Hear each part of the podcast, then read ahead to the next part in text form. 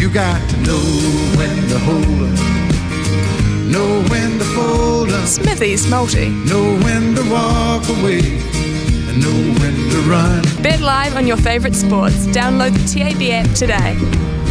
Yeah, Kenny Rogers, I think, would have been better at doing multis than me, personally. I mean, I put my faith in the U S A yesterday. More fool me, half-time, full-time. Oh, God.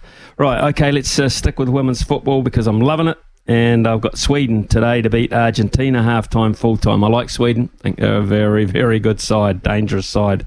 Uh, Brazil to beat Jamaica, um, uh, half-time, full-time. Uh, that is... Um, In fact, Brazil to, to beat uh, Jamaica, I think, is uh, one dollar seventy-two half-time, full-time, one dollar seventy-two.